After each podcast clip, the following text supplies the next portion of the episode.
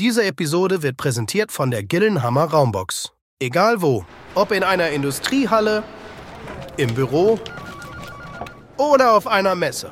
Schnell aufgebaut und modular erweiterbar. Die Gillenhammer Raumbox ermöglicht Ihnen einen optimalen Workspace in angenehmer, dezenter Stille. Übrigens, Podcasts lassen sich hier auch perfekt aufnehmen. Herzlich willkommen zu einer neuen Ausgabe des Messe-Podcasts. Heute haben wir zu Gast Herrn Professor Dr. Laskowski, ein Professor mit über 30-jähriger Erfahrung in der Energiewirtschaft. Herzlich willkommen, Herr Professor. Herzlich willkommen. Seien Sie so nett, wenn Sie etwas über Ihr Leben erzählen würden, den Lebenslauf. Für wen arbeiten Sie? Was ist Ihr Aufgabengebiet?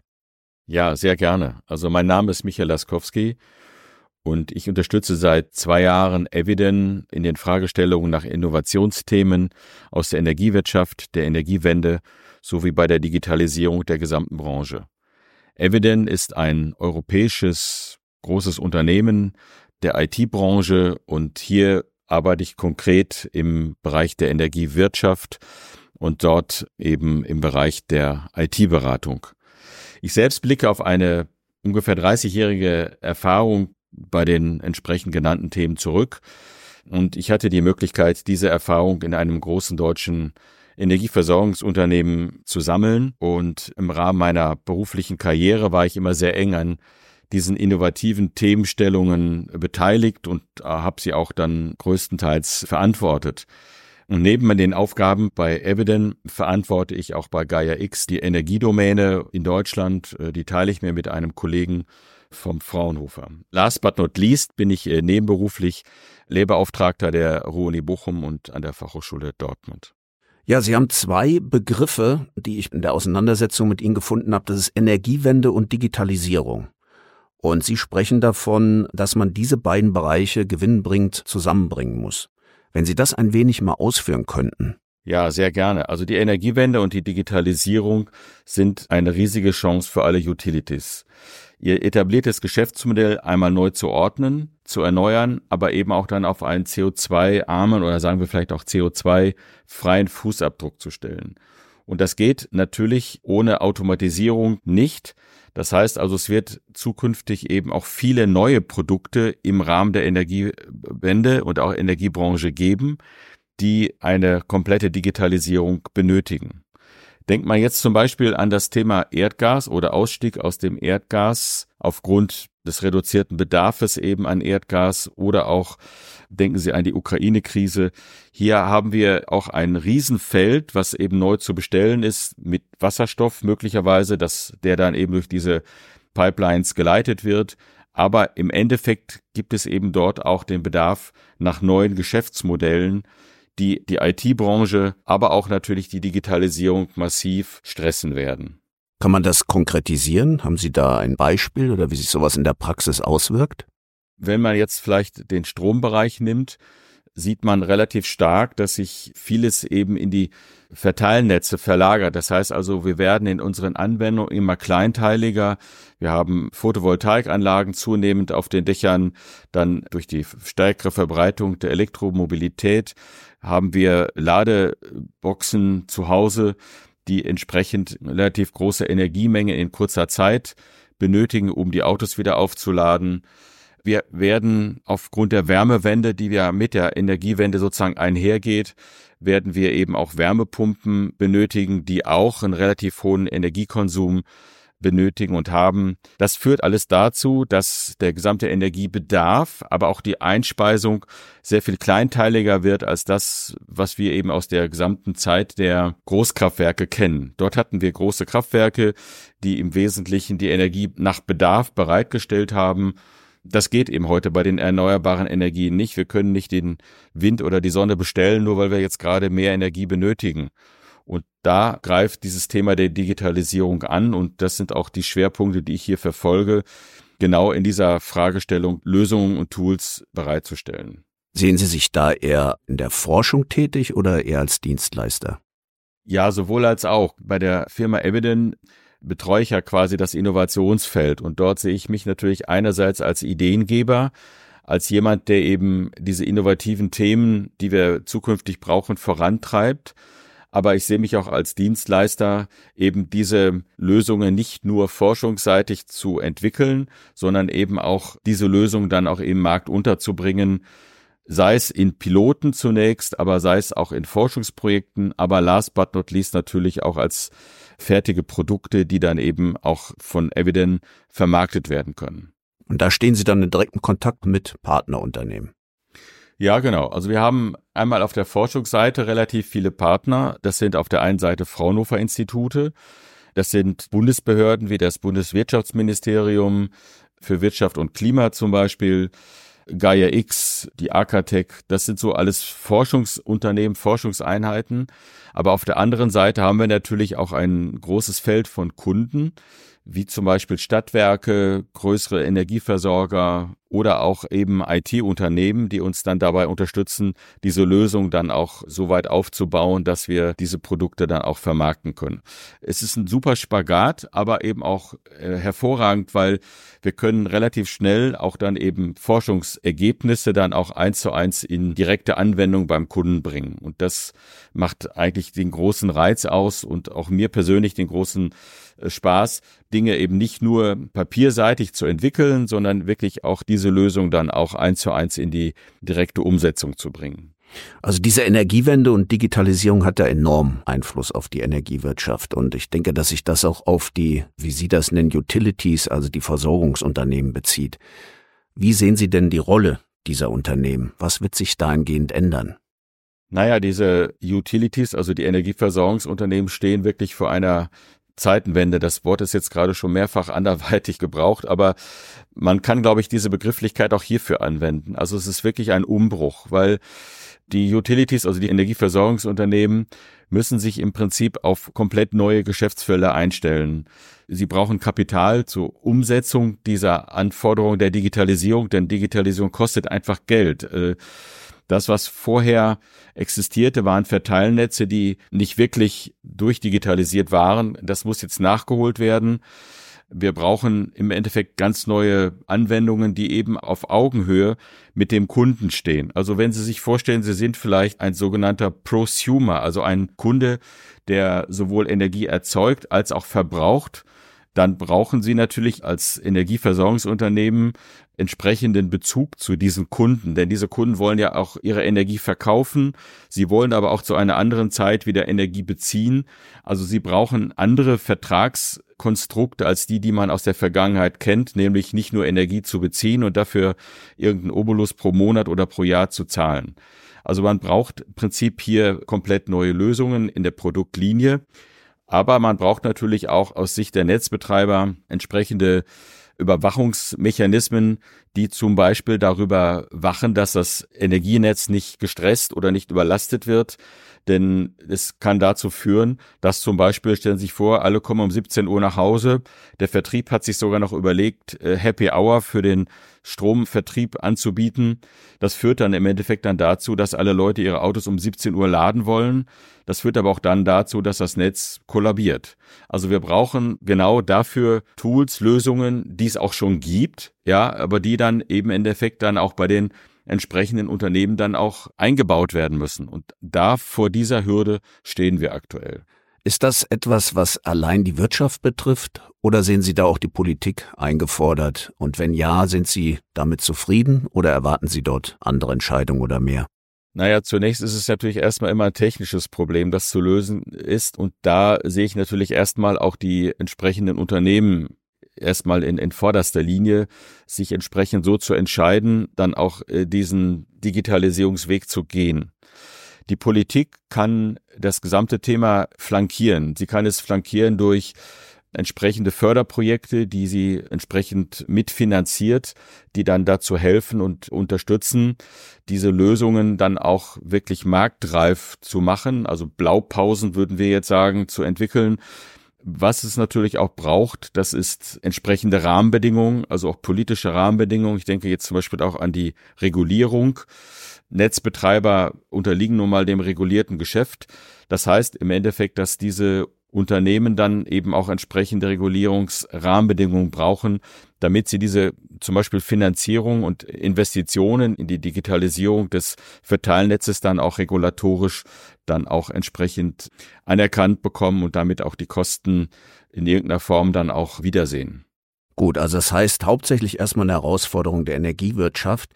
Mögen Sie vielleicht noch mal ein bisschen im Rahmen Ihres Fachgebietes erklären, was für Herausforderungen das sind, insbesondere mit den Stichpunkten Datenräume, KI und Automatisierungsgrade? Also die Automatisierungsgrade sind aus meiner jetzigen Einschätzung auch eher gegen 100 Prozent zu sehen, weil gerade diese Kleinteiligkeit, über die wir gerade gesprochen haben, also zum Beispiel das Steuern von Wallboxen, das entsprechende Steuern von Wärmepumpen und dergleichen, das kann man nicht mehr händisch machen. Da ist man völlig außen vor. Das heißt, man muss massiv in Digitalisierung und Automatisierung stecken. Das ist das eine.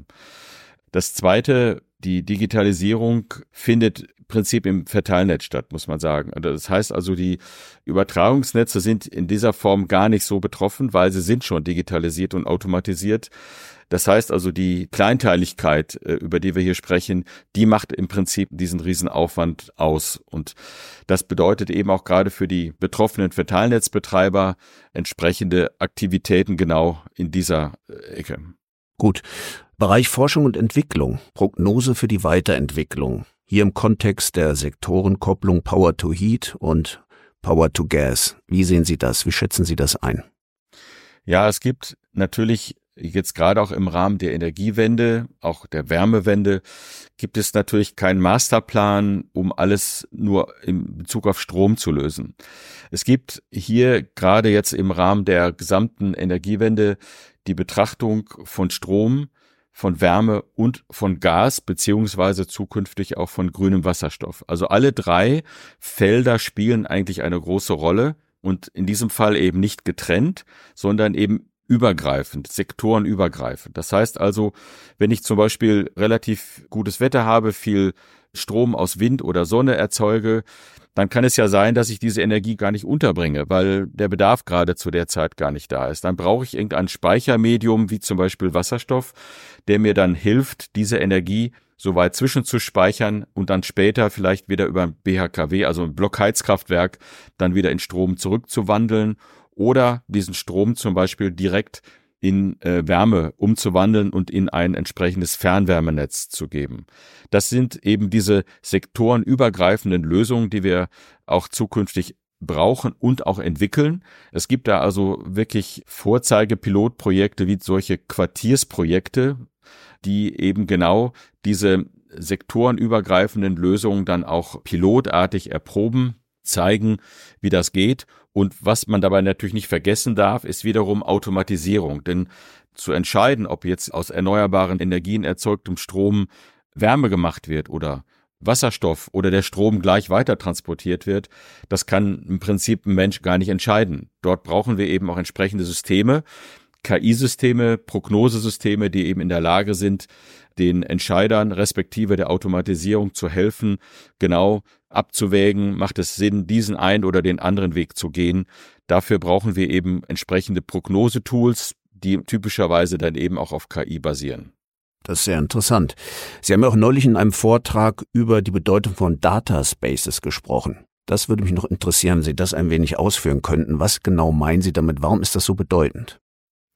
Das Thema Data Spaces hat natürlich einen riesen Bedarf, gerade bezogen auch eben auf diese vielen kleinen Lasteneinspeiser, auf die vielen kleinen Geschäftsmodelle. Denken Sie an Smart Metering. Smart Metering ist ein Thema, das uns schon seit vielen, vielen Jahren begleitet und dass wir im Prinzip schon seit vielen Jahren auch gesehen haben in der Umsetzung. Jetzt muss man sagen, kommt es so langsam und gerade Smart Metering bringt natürlich der Energiebranche, den Netzbetreibern eine Menge an Daten, die irgendwo abgespeichert werden müssen, die also zwischengespeichert werden müssen. Und dabei geht es nicht nur allein um die Daten selbst, sondern es geht eben auch darum, dass die aus den Daten Informationen gemacht werden. Diese Informationen dienen dann dazu, dass eben genau diese Entscheidungen, was mache ich eigentlich mit dem Strom, den ich jetzt aus erneuerbaren Energien erzeuge, was mache ich damit? Leite ich ihn weiter? Mache ich grünen Wasserstoff daraus oder mache ich sogar Wärme daraus? Alle diese Informationen bedeuten ja, dass ich die Daten zur Verfügung habe, die ich entsprechend als Grundlage für meine Entscheidung benötige. Und dafür brauchen wir eben sogenannte Data Spaces, die wir dazu nutzen können, eben diese Daten erst einmal zu sammeln, weiterzuentwickeln zu Inhalten, also zu Informationen und darauf dann auf dieser Datenbasis oder auch Informationsbasis vielleicht sogar besser, dann die entsprechenden KI-Tools zu füttern, die uns dann eben helfen, die Entscheidungen entsprechend richtig zu treffen. Und wichtig ist natürlich auch gerade deswegen wieder Gaia X, spielt Gaia X da eine große Rolle mit den entsprechenden Tools, die uns Gaia X liefert, dann entsprechend diese Daten dann auch einem entsprechenden Verfahren zu unterziehen, dass man feststellen kann oder von vornherein gleich vermeidet, dass diese Daten gefälscht, gefaked werden. Denn ein KI-Algorithmus ist immer nur so gut wie seine Daten, mit denen ich ihn eben halt versorge. Und wenn diese Daten von vornherein falsch sind, weil sie manipuliert wurden, dann bedeutet das auch, dass das KI-System auch ein falsches Ergebnis liefern wird. So, und da ist natürlich gerade unsere kritische Infrastruktur, die Energieversorgung, die Wärmeversorgung, die Gasversorgung, natürlich besonders gefährdet, gerade vor der Maßgabe, in irgendeiner Form manipuliert zu werden. Dafür müssen wir uns massiv stützen. Es gibt natürlich eine Gesetzgebung, die sogenannte Kritis-Verordnung, die das auch fordert, die das von den kritischen Infrastrukturbetreibern fordert entsprechend eben Maßnahmen auch vorzuhalten, eben diese Infrastrukturen zu schützen. Es wird aber natürlich in dieser gesamten Vernetzung, in der wir ja leben, im Internet, in diesen Datenräumen, wird es natürlich zunehmend schwieriger, dieser Forderung auch nachzukommen. Und das führt im Endeffekt dann dazu, dass wir eben diese sicheren Datenräume brauchen, die wir eben auch im Rahmen von Gaia X dann auch entwickeln. Und wenn wir jetzt die Entwicklung der Energiewirtschaft, die Umgestaltung betrachten, gefällt Ihnen dann das Tempo oder denken Sie, es könnte etwas schneller vorangehen? Ja, das ist natürlich eine sehr gute Frage. Jetzt muss ich natürlich sagen, meine 30 Jahre, die ich in der Energiebranche auf dem Buckel habe, die schockieren mich da jetzt nicht, was die Geschwindigkeit anbelangt. Also man kann sagen, dass die Energiebranche auch aus berechtigten Gründen natürlich eine gewisse Langsamkeit an den Tag legt, was auch ihren Veränderungsprozess anbelangt. Das liegt an vielen, vielen Dingen, auf die ich jetzt gar nicht weiter eingehen will. Die Geschwindigkeit, die wir aktuell an den Tag legen, was die Energiewende anbelangt, ist natürlich zu langsam. Aber es gibt eben auch Rahmenbedingungen, die diese Geschwindigkeit vorgeben. Also wenn ich jetzt an die Politik denke, oder auch besser gesagt auch an die Netzbetreiber, die eben reguliert sind, kann ich das gut verstehen, dass eben ein Netzbetreiber erstmal in seinem Homeland bleibt, also in seinem Geschäft, das er gut versteht und bei dem eben auch die Finanzierung eben durch die entsprechende Regulierung gesichert ist. Was wir brauchen, ist natürlich mehr Geschwindigkeit. Wir brauchen aber auch auf der anderen Seite natürlich entsprechende Projekte, die uns helfen, sogenannte Showcases zum Beispiel, die uns helfen, auch an der Stelle vielleicht Zauderer von der Sinnhaftigkeit bestimmter Lösungen zu überzeugen. Also allein nur zu behaupten, Energiewende sei toll und wir brauchen das und der Klimawandel wird es uns danken, ist, glaube ich, zu kurz gesprungen. Wir brauchen an der Stelle Pilotprojekte, Showcases, wie zum Beispiel auch bei der DENA. Dort kann man auch äh, entsprechende Showcases finden, die entsprechend die Vorteile aufzeigen, die wir eben mit den Datenräumen, mit entsprechenden Digitalisierungsanstrengungen auch erlebt haben. Also deswegen brauchen wir solche Leuchttürme, solche Piloten, um im Endeffekt dann auch Leute davon überzeugen zu können. Mich würde zum Abschluss des Gesprächs nochmal interessieren, wie wäre jetzt Ihre Vision? Was wäre Ihre optimale Ausgestaltung? Natürlich nicht im Detail, aber mal grob umrissen.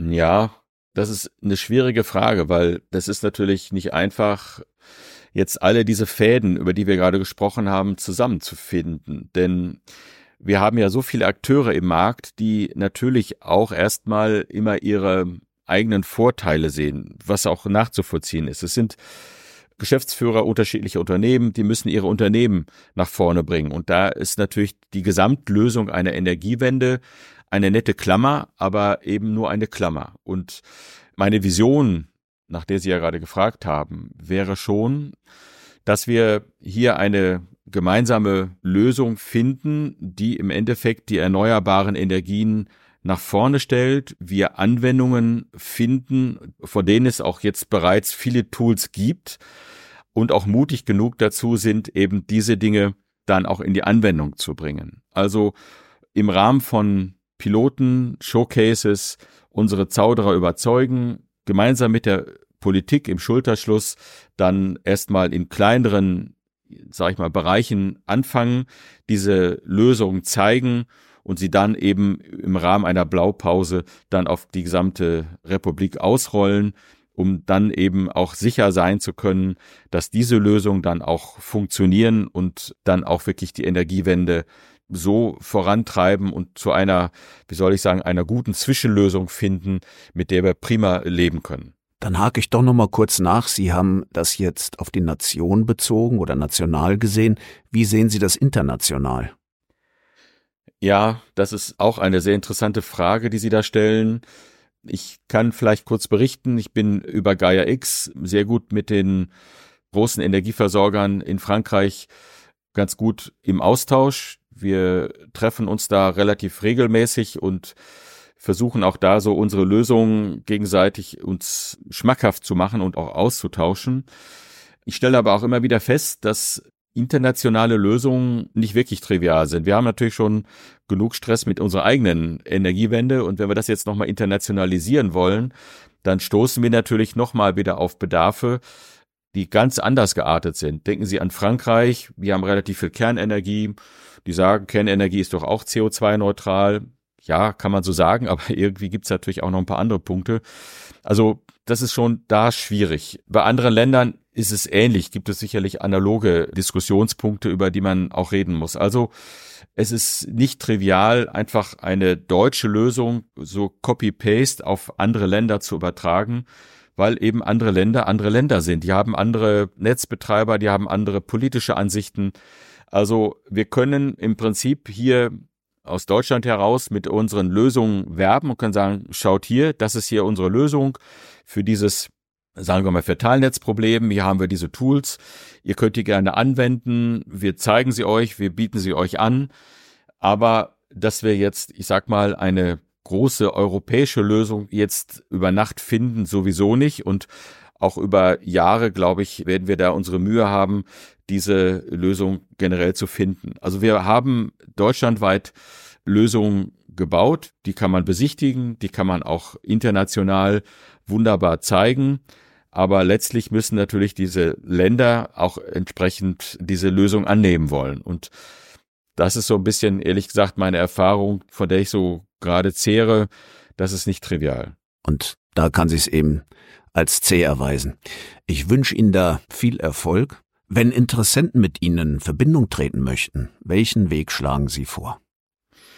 Ja, es gibt also da gerne zwei Möglichkeiten. Ich habe ein relativ gepflegtes LinkedIn-Profil. Dort würde ich mich sehr über einen Kontakt freuen oder alternativ über meine E-Mail-Adresse, die da lautet michael.laskowski. Ich buchstabiere mal den Nachnamen L-A-S-K-O-W-S-K-I at eviden.com. Das wäre dann noch die alternative Möglichkeit, mit mir in Kontakt zu treten.